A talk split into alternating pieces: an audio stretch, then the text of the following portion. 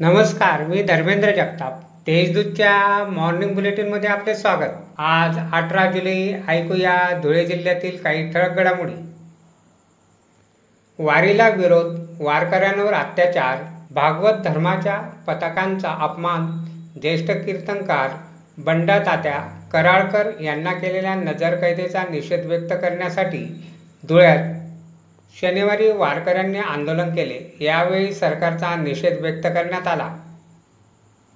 Corona महामारीत ज्या कुटुंबातील आई वडील कुटुंबप्रमुख यांचा मृत्यू झाला आहे अशा कुटुंबातील विद्यार्थ्यांचे शैक्षणिक नुकसान होऊ नये यासाठी निजामपूर जैताने ग्रामविकास प्रतिष्ठानने शैक्षणिक शुल्कामध्ये सूट देऊन मदतीचा हात पुढे केला आहे.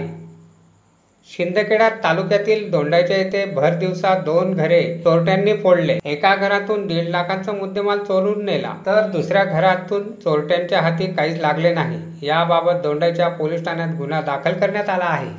आर्थिक परिस्थिती गरिबीची त्यामुळे कुटुंब कसे चालवावे?